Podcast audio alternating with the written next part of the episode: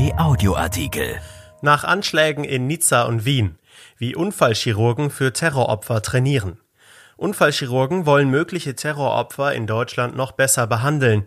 Ärzte aus der Region haben bereits Erfahrungen mit Extremsituationen gemacht. Von Wolfram Görz.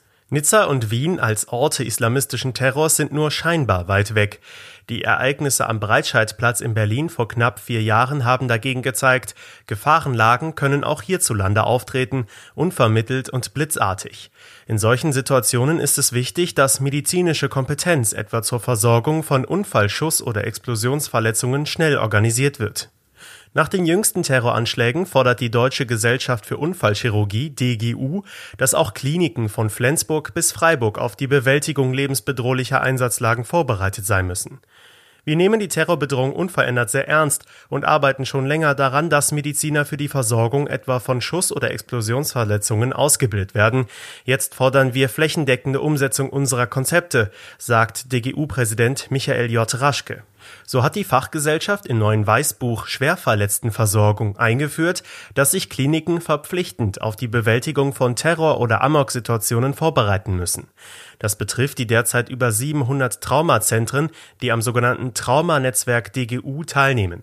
Bisher war die medizinische Vorbereitung zum Management eines Ernstfalles freiwillig. Im Kapitel Großschadensereignis Massenanfall von Verletzten bei bedrohlichen Einsatzlagen, genannt Terror MANV, spricht die DGU erstmals verbindliche Empfehlungen zur Bewältigung einer Ausnahmesituation aus. Sie besteht immer dann, wenn Rettungskräfte und Klinikpersonal unter großem Zeitdruck eine große Zahl lebensgefährlich verletzter Menschen versorgen müssen. Dazu kommen eine unübersichtliche Lage und unübliche Verletzungsmuster nach Explosionen oder Schusswaffengebrauch. Auch die Höhe und die Dynamik des Zustroms der Verletzten in die Klinik sind nicht abschätzbar. Daher hat die DGU in einer Kooperation mit der Bundeswehr den Kurs Terror and Disaster Surgical Care, kurz TDSC, entwickelt. Dabei lernen Chirurgen medizinische Herausforderungen in einer Terror- oder Amoklage zu managen. Der zweieinhalbtägige Kurs vermittelt unter anderem Kenntnisse über den Einsatz auf gefährlichem Terrain, wesentliche Aspekte der sogenannten Wundballistik, Besonderheiten zur Versorgung spezieller Verletzungsmuster, wichtige Entscheidungsalgorithmen und Maßnahmen zur Schadensbegrenzung und Regulierung. Der Chirurg Marcel Dudda, ärztlicher Direktor der BG Unfallklinik in Duisburg, sieht sein Haus gut vorbereitet. Wir haben hier einen speziellen Alarmplan, um auch bei Großschadenslagen das Personal schnell zu rekrutieren, also Chirurgen, Anästhesisten, Notfallmediziner, Pflegekräfte. Außerdem sind zwei unserer Oberärzte speziell für solche Ausnahmesituationen ausgebildet, sagt er.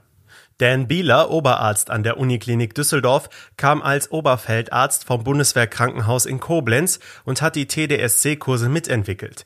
Er sagt, eine hohe Zahl von Schwerstverletzten, etwa bei einer Terrorlage, ist für jede Klinik eine Ausnahmesituation. Das gilt für das Personal, aber auch für das Material. Immer stehe die Frage im Vordergrund, wie kann ich möglichst viele Patienten retten, doch wer muss besonders schnell versorgt werden, wer kann womöglich etwas warten. Diese Triage setzt Routine voraus, die trainiert werden müsse. Ich habe solche Situationen selbst erlebt, deshalb weiß ich, wie wichtig ein reibungsloses System ist, sagt Bieler. Guido Kemmeries ist Chefarzt des interdisziplinären Notfallzentrums am Helios Klinikum Krefeld. Dort wurde vor einiger Zeit ein Katastrophenfall gleichsam in Echtzeit simuliert.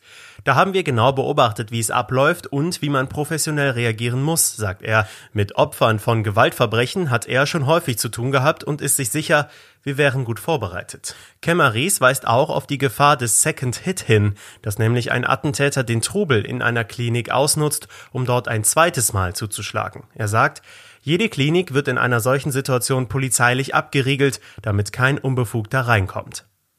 Dieser Artikel ist erschienen in der Rheinischen Post am 6. November 2020 und auf RP Online. RP Audioartikel. Ein Angebot von RP Plus.